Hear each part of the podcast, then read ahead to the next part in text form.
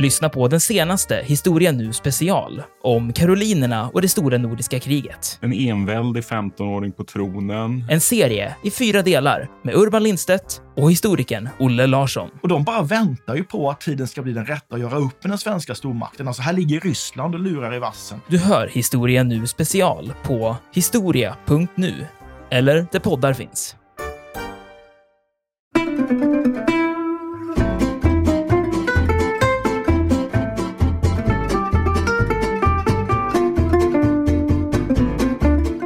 Himmlers eh, avfall här, det tog ju Hitler som sagt var oerhört hårt. Alltså, han betraktade ju Himmler som kanske den absolut trognaste av de trogna i kretsen och så gör han så här.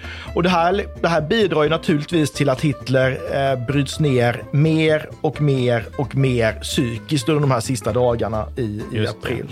Nu börjar råttorna lämna den sjunkande skutan. Nu börjar råttorna lämna, lämna fartyget, så att visst.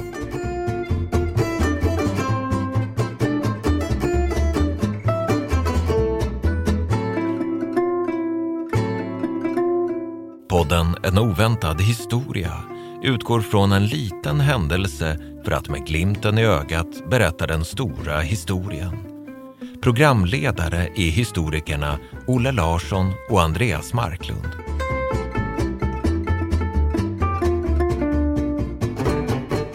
Hallå Andreas! Tjena Olle! Idag tänkte jag att vi ska börja mitt in media res, som vi latinare säger, alltså mitt i händelsen. Och vi ska be oss tillbaka till eh, de sista dagarna i april 1945. Och vi befinner oss nu i det tredje rikets huvudstad Berlin, som ligger i ruiner. Slutstriden om Berlin inleddes den 16 april då den sovjetiska röda armén gick över floden Oder och eh, det här stället ligger ungefär 10 mil öster om Berlin och heter Seelovehö. Och här lyckas de tyska försvararna stå, hålla emot i några dagar. Men den 20 april så bryter Sovjetunionen igenom de tyska försvarslinjerna och närmar sig obenhörligen huvudstaden där Hitler och hans närmaste krets förskansat sig nere i fyrens egen bunker i närheten av det tyska rikskansliet. Führerbunkern, va? Führerbunken, just precis. Och här nere firar Adolf Hitler sin 56 födelsedag. Det är den 20 april. Och samtidigt som det här firandet äger rum så formligen regnar ju de sovjetiska granaterna ner över Berlin och når ju hela vägen fram till det området där bunkern ligger. Och de här krevaderna får ju hela marken att skaka. Och stadens försvar faller samman bit för bit för bit och några dagar efter Hitlers födelsedag så står den röda armén i förorterna Pankow och Karlhorst. Och då ringer chefen för den nionde armén, generalen Theodor Busse, upp fyrebunken och meddelar följande. De hårda striderna kännetecknas av tilltagande utmattning bland männen och förluster i människor och materiel som inte kan ersättas. Och vad Bosse säger här i klartext betyder ju helt enkelt att Berlin inte längre kan försvaras. Och en av de som är närvarande i bunkern är då Hitlers sekreterare som heter Traudel Junge. Hon berättar hur Hitler reagerar när han får det här meddelandet och när det inne i sammanträdesrummet går upp för honom att allt nu håller på att ta slut. Och att han ser ut som ett spöke när han kliver ut ur det här rummet och eh, när han säger allt är förlorat, hopplöst förlorat. Så idag tänkte jag att vi skulle prata om Adolf Hitlers sista dagar i livet och Eh, de händelser som leder fram till hans självmord i bunkern den 30 april. Och jag tror att mångas bild av de här dramatiska dagarna och även av Hitlers självmord har formats av populärkulturen, både böcker och filmer, men inte minst kanske filmen Der Untergang, Undergången, Hitler och Tredje rikets fall, som gick upp på biograferna 2004. Oj, var det så länge sedan? Ja, tiden går verkligen. Men Andreas, om jag skulle fråga dig, du har säkert också en bild av hur det kan ha varit nere i Fyrebunken de här sista dagarna i april. Eh, hur ser din bild ut och vad tror du att du har fått din så att säga, uppfattning ifrån? Ja, Ja, men jag skulle nog beskriva stämningen som ganska dyster och som rätt desperat och förmodligen ganska overklig. Eftersom det var ju då inte bara Berlins försvar och liksom Tredje riket som föll samman, det nämnde du här i inledningen, utan det var ju även Hitler själv. Han gick liksom med upplösning inför ögonen av sin inre krets och det gick rätt snabbt. Och gällande det där med då der Untergang, var, var, kommer, var kommer min bild ifrån? Naturligtvis, jag har sett den filmen och den har definitivt färgat min bild av det här. Eh, det är ju en alldeles ypperlig film tycker jag för övrigt. Det känns som jag såg den igår. Även om det då, kanske var då 15 år sedan eller något sånt. Men det, jag, har, jag har faktiskt varit nere i en angränsande bunker och, och kollat lite, lite bildbevis från allt det här och bland annat sett en 3D-modell av den faktiska Führerbunkern, alltså under en av mina visiter i Berlin. Men dessutom så skrev jag ju en bok för några år sedan om eh, kodknäckarna vid Bletchley Park. Och de övervakade ju bland annat då kommunikationen mellan Hitler och hans generaler fram till det bittra slutet. Och de kunde ju följa hans personliga upplösning och hans alltså, mentala sammanbrott och eh, den växande paranoian, hur han blev allt mer osammanhängande. Så jag har liksom lite indirekt fått inblick i det här också via uppsnappade telegram. Jag delar din bild att jag tror att när jag tänker scener, hur det kan ha sett ut där nere, så är jag nog väldigt färgad av filmen Undergången, vilket beror på att jag också såg den ganska nyligen och har sett den flera gånger. Men det finns ju faktiskt ögonvittnen som överlever kriget och i efterhand berättar om de här dagarna. Och jag tänker att, låta en del av, att vi ska låta en del av dem faktiskt komma till tals i, i det här avsnittet.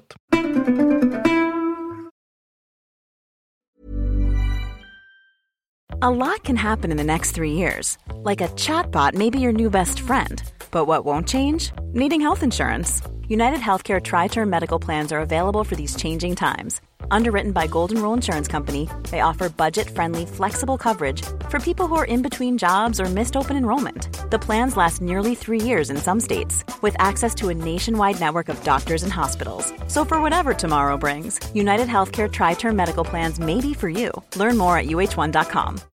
Millions of people have lost weight with personalized plans from Noom, like Evan, who can't stand salads and still lost 50 pounds. Salads, generally, for most people, are the easy button, right?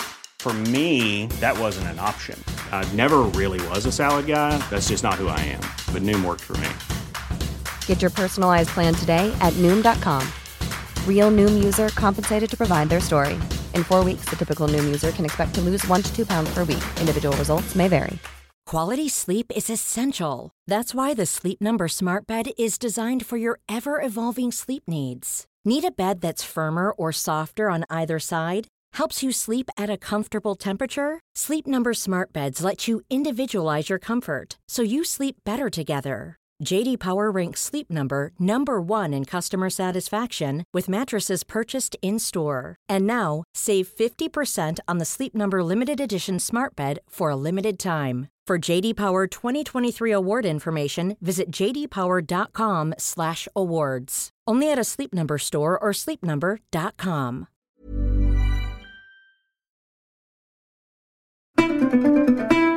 Men jag tänker att vi ska börja prata om Hitlers födelsedagsfirande den 20 april.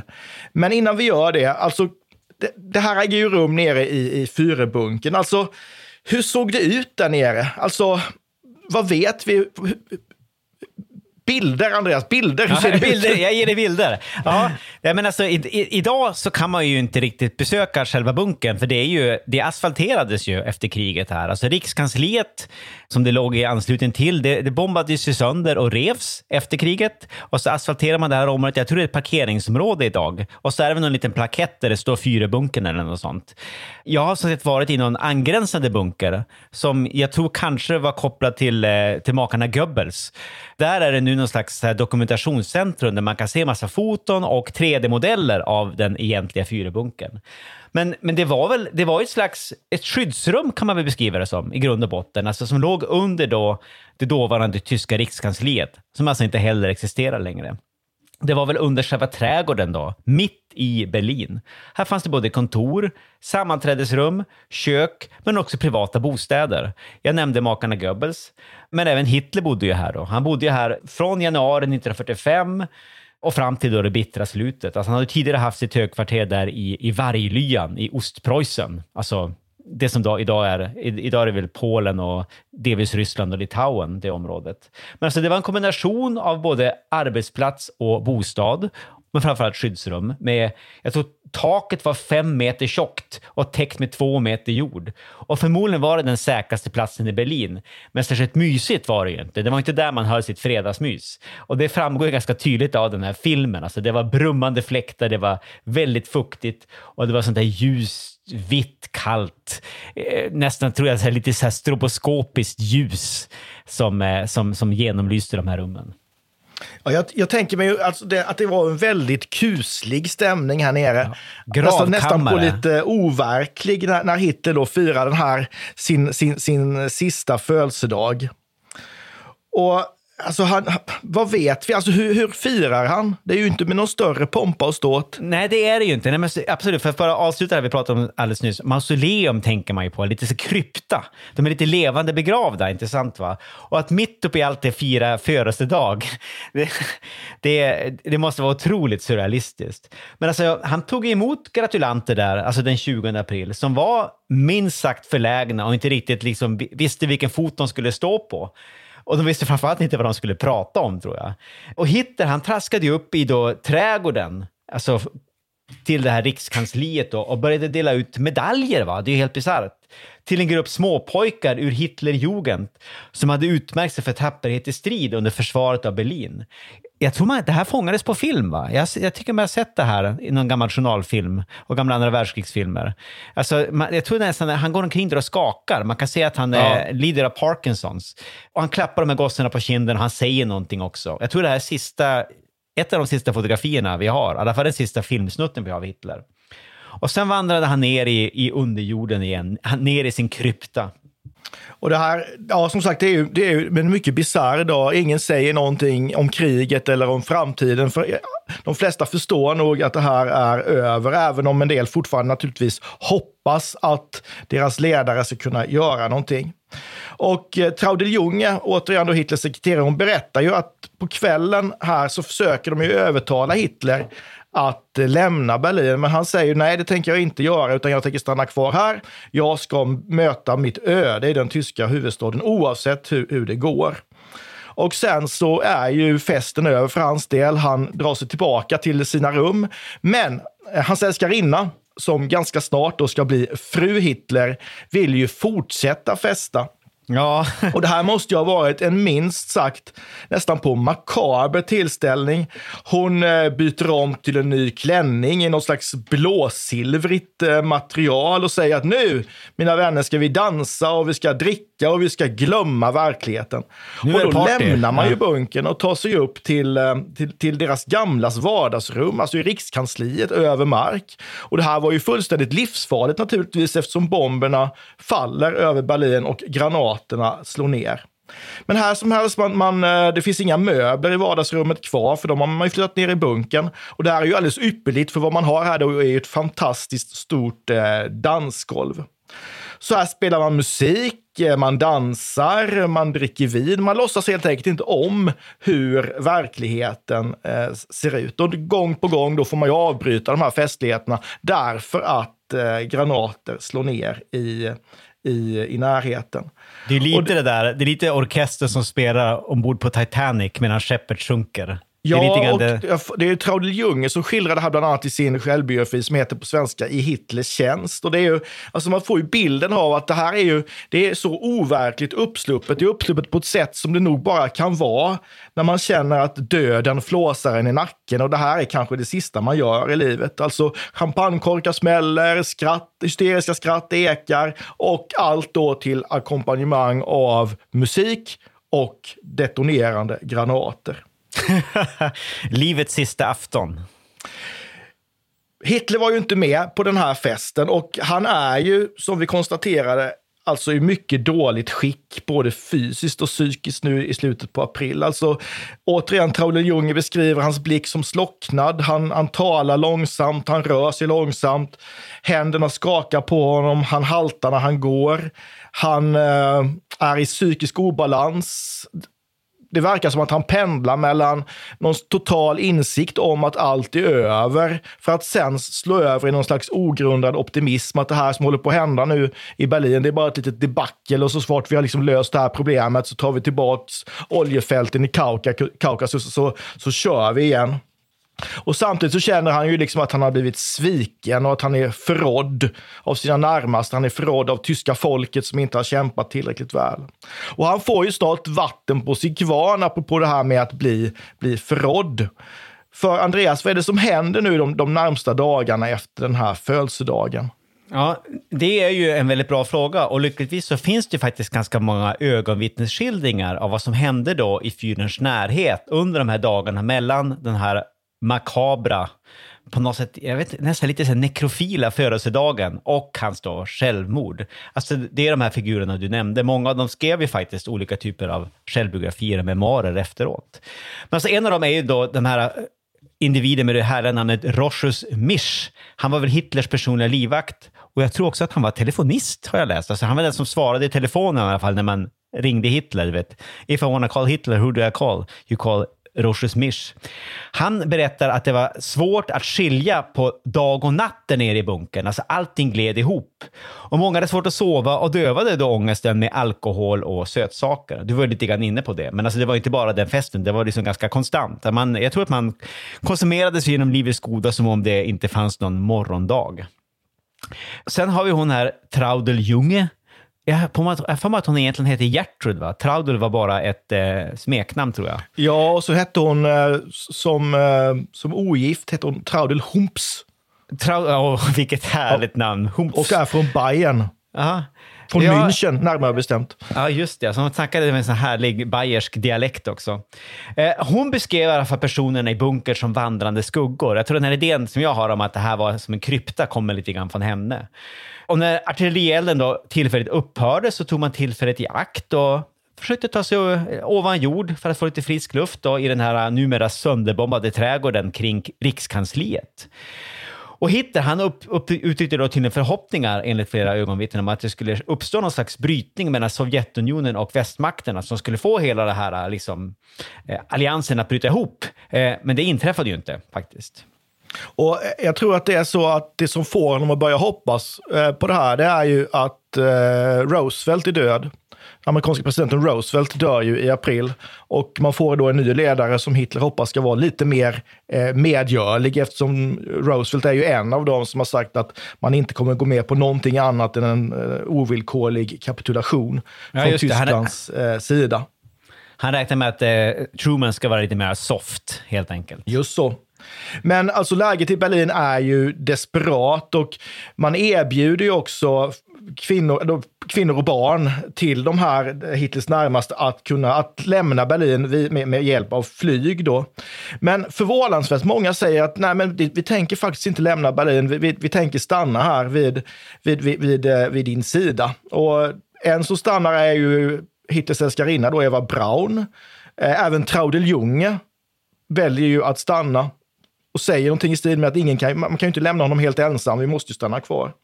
Och den här Rochus Misch som, du, bestäm, som du, du nämnde alldeles nyss, han, han får ledigt från jobbet en dag. Han kör ju hem till sin hustru och barn och säger att ni måste ta den här möjligheten, ni måste lämna, lämna Berlin därför att ni kan inte vara kvar. Men de, eh, hustrun vägrar. Det spelar ingen roll vad han säger. Han säger, men, men tänk på vad Röda armén har gjort eh, i, i Ostpreussen och han berättar de här fasansfulla massvåldtäkterna. Men det hjälper inte. Hon tänker alltså eh, stanna kvar. Och det är ju också under de här dagarna som även Hitlers eh, absolut närmaste kumpaner väljer att eh, låt oss säga överge honom. Vad gör Göring till exempel, Andreas? Ja, eh, ur Hitlers perspektiv skulle man kanske säga att han konspirerade. Alltså, Hermann Göring, flygvapenchefen och riksmarskalken, han hade ju lämnat Berlin och han hade satt sig i säkerhet där i Berchtesgaden i Bayern, alltså där, alltså kring Örnästet, där liksom nazitoppen hade sina, sina sommarstugor uppe i Alperna. Och han telegraferade ju till bunkern för att höra sig för om Hitler fortfarande var kapabel att leda Tyskland. Alltså han skrev ju det uttryckligen. Och han skrev också uttryckligen, mindre klokt då, att han ansåg att han i egenskap av Hitlers efterträdare skulle kunna ta över. Alltså han var redo att ta över om, om Hitler inte längre hängde ihop. Och det var ganska tydligt för många att det gjorde ju Hitler inte längre. Men det här slog ju ner som ett eh, bombnedslag för Hitler. Han, han, han, han fick ju besked, underrättelse om det här och blev rosenrasande och chockerad.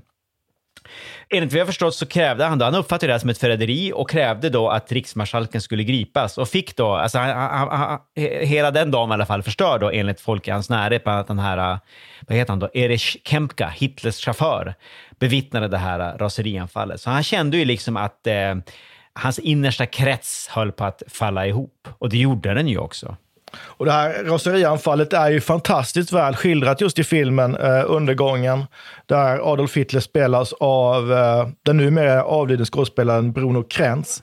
Ja, eh, Bruno. Gantz, som eh, helt och hållet, han, han är ju så oerhört lik Hitler och han blir precis ja. vansinnig och han kallar Göring för korrumperad och för gammal eh, morfinist och allt möjligt och kräver ju då att han ska omedelbart eh, eh, avsättas och arresteras. Så han utser ju nu en eh, efterträdare till Göring och det här blir en eh, flygvapengeneral vid namn Robert von Greim. Och Greim måste ju på något sätt ta sig till Berlin för att formellt ta emot den här eh, eh utnämningen. Och det är ju inte det lättaste eftersom det finns i princip inga flygfält kvar som är intakta, utan man måste ju helt enkelt använda sig av de breda gator i Berlin som fortfarande skulle kunna fungera som, som flygfält. Men han flyger tillsammans med en kvinnlig testpilot som heter Hanna Reich. De reser från München till Berlin för att då bege sig till Hitlers bunker och få den här utnämningen bekräftad. Men som sagt var, det här är ju ett livsfarligt projekt. Man eh, flyger in över stan. Det här stora monumentet som ligger på det som idag heter Strasse des 17. juni fungerar ju som en form av, av stridsledningscentral och gatan då, återigen som idag heter Strasse des 17. juni, det är ju där de landar med ett litet plan. Och eh, de är ju under, svår, under hård eldgivning och Graham såras ju av kulspruteeld på vägen ner mot marken. Och det är ju faktiskt han som styr. Och eh, blir medvetslös.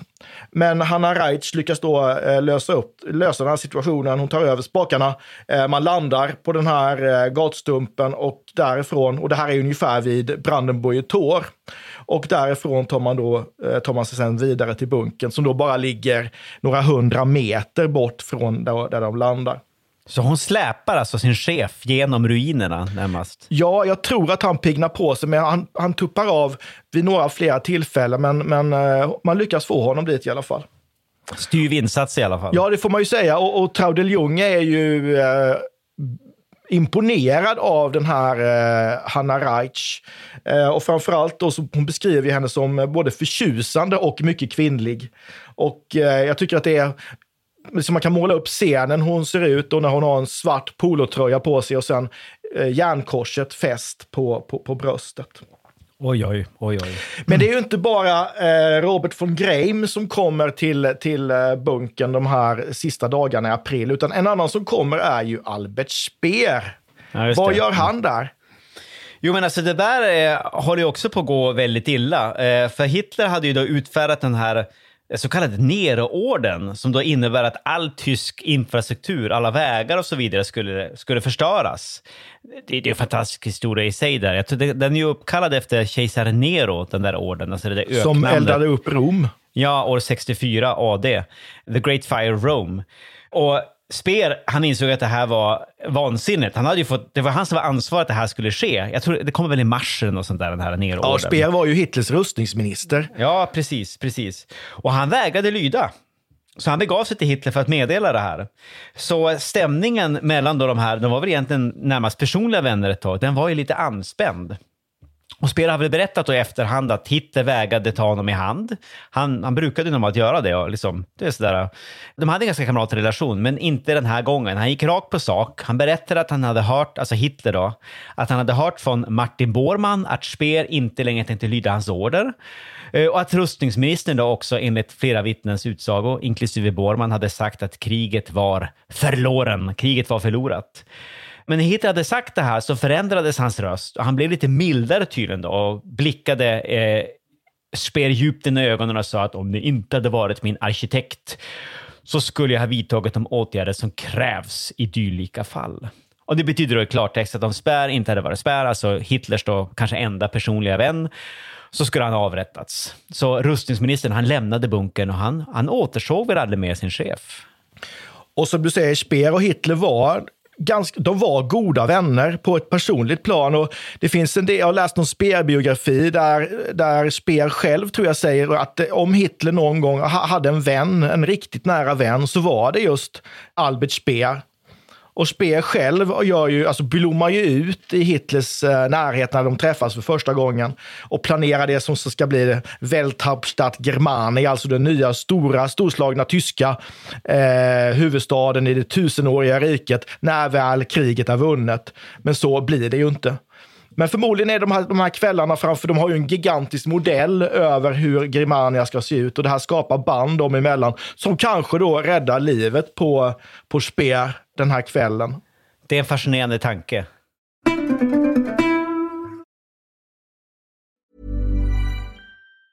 If you thought the only way to get a more defined jawline with natural-looking results was through surgery, think again. Juvederm Volux XC is a non-surgical injectable gel filler that improves moderate to severe loss of jawline definition and can help you achieve natural-looking results with little downtime. Even better, this improved definition lasts up to one year with optimal treatment. No maintenance required. Improve jawline definition for a smooth, sculpted look with Juvederm Volux XC. For important safety information and to find a licensed specialist, visit juvederm.com. That's J U V E D E R M.com. Not for people with severe allergic reactions, allergies to lidocaine, or the proteins used in Juvederm. Common side effects include injection site redness, swelling, pain, tenderness, firmness, lumps, bumps, bruising, discoloration, or itching. There's a risk of unintentional injection into a blood vessel, which can cause vision abnormalities, blindness, stroke, temporary scabs, or scarring. Talk to a licensed specialist to find out if it's right for you. Life is full of what ifs. Some awesome, like what if AI could fold your laundry? And some, well, less awesome, like what if you have unexpected medical costs? United Healthcare can help get you covered with Health Protector Guard fixed indemnity insurance plans. They supplement your primary plan to help you manage out of pocket costs. No deductibles, no enrollment periods, and especially no more what ifs. Visit uh1.com to find the Health Protector Guard plan for you.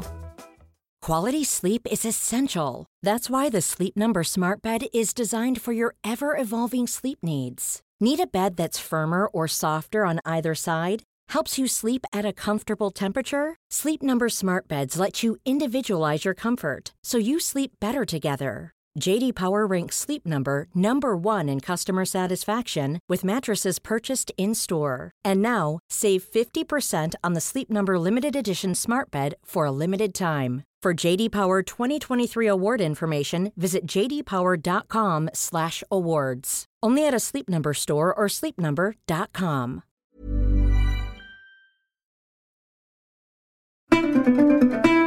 Då har då Göring svikit Hitler, eh, Speer har svikit Hitler och så kommer då ytterligare ett svek och det är ju nämligen SS-chefen Heinrich Himmler. Och han har ju stått Hitler väldigt nära i många, många år. Vad är det han har gjort? Jo, men han har ju inlett fredsförhandlingar då med, med självaste Folke Bernadotte, alltså den svenska toppdiplomaten. Det här är ju det här Vita buss-projektet, liksom i, den, i den kontexten. Och det jag tycker är riktigt intressant i det här sammanhanget är att liksom nazitoppen, inklusive Hitler, får vetskap om det här genom, genom BBCs radiosändningar. Alltså de sitter där i bunkern och lyssnar på BBC. Det är helt otroligt. Men alltså Hitler fick återigen ett av sina jag tror det är en underdrift att säga Kalle Anka-arg här. Alltså han, han, får ett av sina gigantiska, titaniska, vulkaniska vredesutbrott när han fick höra det här. Så han vrålade rakt ut och skrek att Himmler var en förrädare.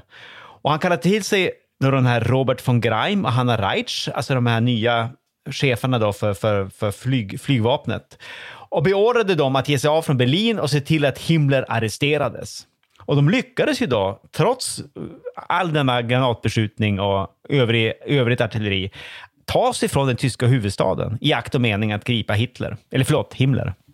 Och Himmlers eh, avfall här, det tog ju Hitler som sagt var oerhört hårt. Alltså, han betraktade ju Himmler som kanske den absolut trognaste av de trogna i kretsen och så gör han så här. Och det här, det här bidrar ju naturligtvis till att Hitler eh, bryts ner mer och mer och mer psykiskt under de här sista dagarna i, i april. Nu börjar råttorna lämna den sjunkande skutan. Nu börjar råttorna lämna, lämna fartyget, så att, visst. Men en av de märkligaste händelserna de här aprildagarna är ju ändå det som inträffar söndagen den 29 april. Det här är också den dagen då, då eh, nyheten sprids om, om att eh, Italiens eh, då avsatte diktator Benito Mussolini tillfångatagits och dödats av partisaner och hängs upp i en lyktstolpe vid en bensinmack upp och ner tillsammans med sin älskarinna som jag vill minnas hette Clara Petacci. Och det här får förmodligen Hitler att, eh, att tänka en gång till och bestämma, besluta sig för att han vill inte gå samma öde till mötes som Benito Mussolini. Och det här får nog förmodligen konsekvenser för vad han sen beslutar sig för att göra. Men han bestämmer ju också sig för att gifta sig. Han har ju inte velat gifta sig innan utan sagt att jag har inte tid med detta utan eh, min, min roll som, som fyre för det tredje riket, det tar all min tid. Men eh, ja, nu verkar det tredje riket inte finnas kvar längre så nu kanske det är dags att, att gifta sig. Vad gör, vad gör man här nere i bunkern? Vad händer? ja, herregud, det blir så. Jag tänkte bara avsluta det. Han hade liksom varit gift med Tyskland på samma sätt som nunnor och munkar är gifta med Gud. Och det var ju onekligen ett ganska dysfunktionellt äktenskap. Eh, Tyskland fanns knappt kvar. Det- Åter, det här är ju jättebisarrt, men det är återigen den här Roger Smisch, alltså livvakten och eh, telefonisten. Alltså han berättar ju då i, i sina memoarer att han då strax efter midnatt såg en en typ i bunkern som man inte hade sett tidigare. Och det visade sig att det här var en vigselförrättare. Eh, och så frågade han då en kollega, den här Roger Smith, om vad, va, va, va, är det som händer egentligen? Då, jag tror det var en viss Hannes Hertzer som var ansvarig då för dieselgeneratorn här nere. Han hade hört att chefen, alltså Hitler själv, då, skulle gifta sig med Eva Braun. Sen genomfördes då den här eh, vigselceremonin. Jag förmodar att det var någon slags borgerlig vigsel. Jag vet inte. Det kan ju vara någon nazi-ockult inslag i det också. Jag, Ja, jag tror att det var en helt borgerlig vigsel En- med, en- med den här ritualen där man också måste fråga Hitler om han har judiskt blod och så vidare. Just det, just det. Är det med i filmen? Jag kommer inte riktigt ihåg det. Ja, det kommer jag inte riktigt ihåg heller. Nej. Men det var väldigt få, alltså det var några få personer som var församlade. Eh, jag ska inte kalla det för mysig, men det var en liten intim ceremoni där de här personerna då skålade med brudparet och titulerade Eva då Frau Hitler. Och sen så kallade Hitler till sig den här Traudel Junge för att diktera det han kallade för sitt politiska testamente. Så ja, nu ska jag inte gå händelserna i förväg, men det blev ju inte något, något särskilt långvarigt äktenskap. Nej, och ingen tid för romantik. Därför att efter bröllopsmiddagen som sagt var så säger han till Traudeljung att nu ska jag som sagt var diktera mitt politiska testamente. För det är ju ett tecken på att nu är snart allting över. Och den 30 april, alltså dagen efter, så står ju Röda armén bara några hundra meter från, från Fyrebunken. Och eh, då kommer Otto Gunsche, Hitlers betjänt, in till Traudel Jung och säger du får följa med mig här därför att de kallar honom för chefen. Alltså chefen Hitler vill, eh, vill, vill, säga, säga, ta, vill ta adjö. Tydligen så är det ju så att väldigt många nere i bunkern planerar att ta livet av sig och diskutera hur gör man det här på bäst, bästa sätt. Och, och i filmen visas ju här också då hur man provar cyankalium på Hitlers favoritchefer Blondie för att se att det här verkligen fungerar.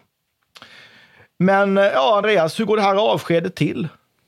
Ja, ja men alltså det här, det här är ju en oförglömlig scen i den här filmen. Men vi vet ju också att det här inträffade, för det finns ju ögonvittnen, bland annat Traudel Junge och Rochus Mischa. Hitler och Eva Braun, alltså herr och fru Hitler, de tog då avsked av sina närmaste, den närmaste kretsen, nere i bunkern. Och Hitler, han gick ju väldigt stapplande och han var böjd. Precis som man ser på den här gamla journalfilmen. När han skakade hand med dem. Alltså nu hänvisar jag till den där journalfilmen från, från Riks, Rikskansliets trädgård. Han gick där och skakade hand och tog avsked. Och drog sig sen tillbaka tillsammans med då sin, sin hustru i deras privata gemak och stängde dörren bakom sig. Och sen ringde ju då Hitlers adjutant, den här Otto Günsche, till Hitlers chaufför Erik Kemka och bad denne att snarast möjligt skaffa fram 200 liter bensin. Vilket ju är ganska bisarrt. Det var också då. Eh, Alltså, Kemka trodde ju att eh, Günther skämtade eftersom bensin var minst sagt en bristvara och den bensin man hade användes ju, den behövdes ju till eh, alltså hålla de motoriserade delarna av den tyska armén igång. Så när han frågade vad Günther skulle ha den här bensinen till så fick han då svaret att det här var inte någonting som man pratade om på telefonen. Och det tror jag var rätt klokt faktiskt för att eh, all kommunikation här nere var ju faktiskt avlyssnad av de allierade.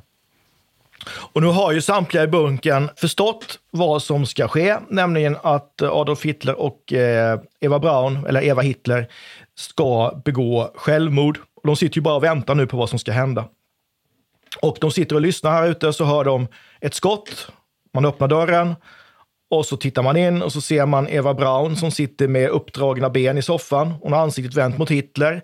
En av hennes skor står under soffan och hon har uppenbarligen tagit gift, sannolikt cyankalium. Och bredvid henne sitter Hitler. Han lär då ha haft öppna ögon när de hittar honom och han är död. Han har skjutit sig och förmodligen har han både skjutit sig och samtidigt bitit i en giftkapsel. Just det. Jag tror det är stora blodfläckar på soffan också. Jag såg bilder av det där när jag var nere i den där angränsande bunkern där det också är någon slags dokumentationscentrum. Just det, för att bunkern, det finns ju inte någonting kvar nere i bunkern idag. Den är ju plomberad och eh, ja, man var ju livrädd för att det här skulle bli någon slags kultplats för nynazister. Så att ända fram till ja, tidigt 2000-tal så var inte ens platsen utmärkt. Men idag finns det som du sa alltså en informationstavla där det står att här under låg Hitlers bunker. Men nu handlar det ju om att få undan kropparna därför att Hitler vill ju inte att det ska finnas några spår överhuvudtaget kvar av honom som kan visas upp till allmänt beskådande. Så Erich Kempka, chauffören, Otto Günsch och de andra hjälps nu åt att bära upp kropparna upp för trappan och ut i Rikskansliets trädgård. Och klockan är då ungefär klockan två på eftermiddagen och det är, så, det är ju då den 30 april 45. Och det här är ju lätt, inte, inte speciellt lätt att göra sig av med kropparna för att granaterna formligen regnar ner av den här trädgården. Eh, luften är tjock av jord, det ryker damm, men man hittar i alla fall en lämplig krivadgrop att placera de här två liken i. Och så börjar man hälla bensin över dem, 200 liter bensin i flera olika dunkar. Och det här tar en väldig tid och man får avbryta det här fler gånger därför att man, man, beskjutningen är för intensiv. Men till slut så lyckas man då hälla över all bensinen och då kommer nästa problem. Hur ska vi nu lyckas antända den? Och någon föreslår då att man ska använda en handgranat, men eh, det beslutar man att inte göra, utan istället får man tag på en trasa som man dränker i bensin och så slänger man den här i krivadgropen och liken fattar eld. Och det brann väldigt länge tydligen, alltså det tog ända fram till halv åtta på kvällen innan, mm. innan elden är utbrungen. Så, så där, det kan inte vara speciellt mycket kvar av de här efter det? Nej, och dels i kombination med den här häftiga beskjutningen, det kan inte ha funnits speciellt mycket kvar. Nej, för det där tänker man lite grann på den där filmen, dokumentärfilmen Europa i flammor, eller vad den nu hette, från, från 80-talet som jag såg när jag var barn. Där fick man ju se något så här illa tilltygat lik som möjligen påminner lite om Hitler. Jag kommer ihåg bara speakerrösten. Jag tror det var Hans Villius som sa något om här ligger han, diktatorn, död. Ja. Men det måste ju alltså vara någon slags dubbelgångare. Det måste ha varit någon slags dubbelgångare. Men Hitler är ju inte den enda som, som, och, som begår självmord. Det gör ju också eh, makarna Goebbels, Josef och Magda. Och det är också förfärligt för de tar ju livet av sina sex barn också här nere i bunkern. Först genom att ge dem sömnmedel och sen genom att stoppa cyanidkapslar i de sovande barnens munnar. Och det här gör de ju för att eh, Magda Goebbels säger att hon inte vill att barnen ska leva i en värld där nationalsocialismen inte längre finns. Och sedan så skjuter Josef Magda och därefter eh, sig själv. Och nu börjar ju man inse att nu är allting över och vad det, vad det handlar om nu det är att försöka rädda sig själv. Och en grupp personer, försöker, däribland Traudel Junge, tar sig då ut från bunkern för att försöka liksom ta sig igenom de här ryska linjerna. Och man är ju, det är ju helt, man är ju helt och hållet omringade. Men några lyckas, andra inte. Och samtidigt så inleder man förhandlingar med det ryska överkommandot och två dagar senare, den 2 maj, så kapitulerar Berlin. Och det är ju då är, du slut, då är slutet väldigt nära, för sen dröjer det bara fem dagar innan hela Tyskland kapitulerar och den 7 maj då är det andra världskrigets slut i Europa. Men Andreas, vad händer med några av de här huvudpersonerna som vi har nämnt? Traudel Junge, Misch, Kemka. Vad händer med dem efter kriget? Ja, men Junge lyckas ju faktiskt, som du nämnde, då, ta sig genom de ryska linjerna. Och hon levde ju då under falskt namn va, i Berlin i ett antal veckor, men greps sen då. Förhördes men släpptes faktiskt fri efter eh, en viss tid då i allierad fångenskap. Däremot Rochus Misch, han tillfångatogs ju av ryssarna och torterades. Stalin trodde exempelvis inte då på uppgiften om att Hitler var död, så han försökte klämma fram koordinaterna, väl då räknar jag med, ur, ur Rochus Misch. Och han satt då i sovjetisk fångenskap ända fram till 1953, då han upp, återvände till Berlin och öppnade något så bisarrt som en färgaffär. Erich Kempka han tog sig till Bayern där han greps av amerikanerna. Han släpptes efter två år och sen började han jobba som testchaufför hos Porsche. Alltså Kempka var ju Hitlers personliga chaufför, eller hade varit det under kriget. Och så var det då den här adjutanten Otto Günsche, alltså han som beställde eh, de här 200 literna med bensin. Han hamnade i sovjetisk fångenskap men släpptes fri 1955 och han fick senare då anställning hos ett läkemedelsföretag. Och sist men inte minst då, den här otroligt fascinerande, fascinerande kvinnliga piloten Hanna Reitsch. Hon hamnade i Österrike, tillfångatogs av amerikanarna, men var bara fångad i en kortare tid. Sen kunde hon återuppta sitt arbete som flygare. Och sen bör vi lämna, nämna att många av de här levde ganska länge. Alltså inte minst hon här Gertrud, alltså Traudel Junge. Och de skrev olika typer av verk där de berättar om sina upplevelser från tiden i Hitlers tjänst. Och den där filmen där Untergang är ju i stor utsträckning baserad på de ögonvittnesskildringarna. Är inte Traudel Junge, hon är till och med med eh, i, i filmen. Mm. Och det är ju som du sa, att alltså, Stalin tvivlar ju på uppgiften att Hitler är död. Och det här ställer ju till det därför att eh, lite grann så blir det så att trots då att det finns talrika vittnesmål om vad som utspelas i bunkern de här sista dagarna, så dröjer det inte länge innan det uppstår rykten som säger att Hitler inte alls har begått självmord, utan att han fortfarande är vid liv och det spekuleras i vad, vad har han då tagit vägen? Ja, till exempel att han har flytt till Argentina, som vi vet att många andra ledande nazister gjorde, eller tagit sig till USA. Men det här är konspirationsteorier som helt och hållet saknar grund, utan det står alltså utom allt rimligt tvivel att Hitler verkligen avslutade sitt liv i bunkern den 30 april 45. Men Andreas, mycket kort, en avslutande fråga. Varför uppkommer den här typen av myter och varför blir de så seglivade? Eh, Kort svar på det kan vara lite svårt att leverera så här på stående fot, men alltså, så är det väl väldigt ofta när kända personer dör, lite sådär hastigt och snöpligt. Alltså, det kan vara svårt att ta in och acceptera för många, särskilt för folk som sympatiserar med den döda. Alltså, dels handlar det om att många behöver någon form av closure, alla en begravning, för att liksom fatta att döden är ett faktum. Och sen är det personer som av politiska skäl eh, håller fast vid och sprider sådana här konspirationsteorier som gör gällande att den döda egentligen är vid liv någon annanstans. Men alltså jag tycker att man kan dra paralleller på just precis den punkten, men inga andra, mellan Adolf Hitler och Raoul Wallenberg. Alltså han, han försvinner ju också spårlöst. Där är det inte heller någon kropp, något bevismaterial som visar att okej, okay, här tog det slut, det här livet.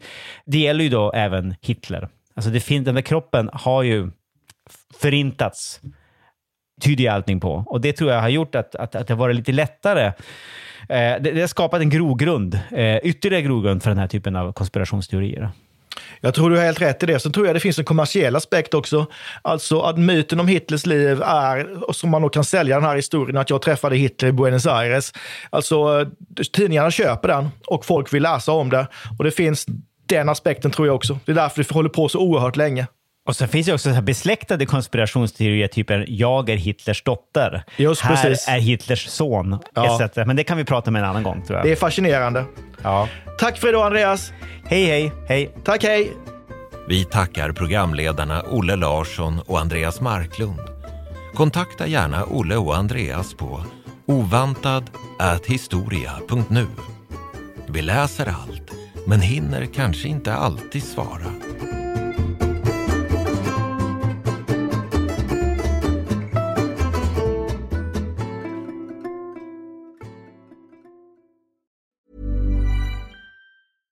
Even when we're on a budget, we still deserve nice things. Quince is a place to scoop up stunning high-end goods for 50 to 80% less than similar brands. They have buttery soft cashmere sweaters starting at $50, luxurious Italian leather bags, and so much more. Plus, Quince only works with factories that use safe, ethical, and responsible manufacturing. Get the high-end goods you'll love without the high price tag with Quince. Go to quince.com slash style for free shipping and 365-day returns.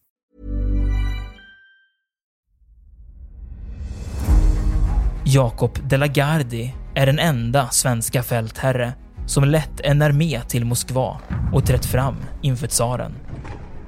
Bedriften gjorde honom till en av 1600-talets största befälhavare. Moskvas erövrare är den första biografin över Jakob de la Gardie, en av stormaktstidens portalfigurer. Historikern Peter Ullgren följer hans stormiga bana från den föräldralösa barndomen vid 1500-talets slut till maktens topp och den mullrande statsbegravningen i Stockholm 1652. Moskvas erövrare är utgiven av förlaget Historiska Media. Ljudboken finns tillgänglig hos streamingtjänster som Bookbeat, Storytel och Nextory. Beställ den fysiska boken på förlagets hemsida historiskamedia.se eller köp den i en bokhandel nära dig.